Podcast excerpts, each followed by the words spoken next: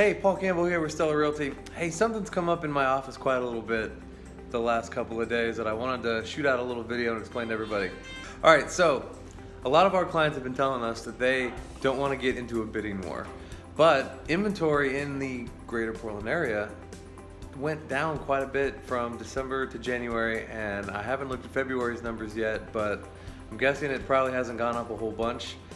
The thing about bidding war is it's pretty subjective. Uh, I was involved in a transaction just last week where there were multiple offers on a property and there was a call for everybody's best offer. And the winning bid was actually $5,000 below list price. So, just because there's a multiple offer situation, it doesn't necessarily mean that that house is out of reach. Always feel free to make an offer that you are comfortable with and see what happens.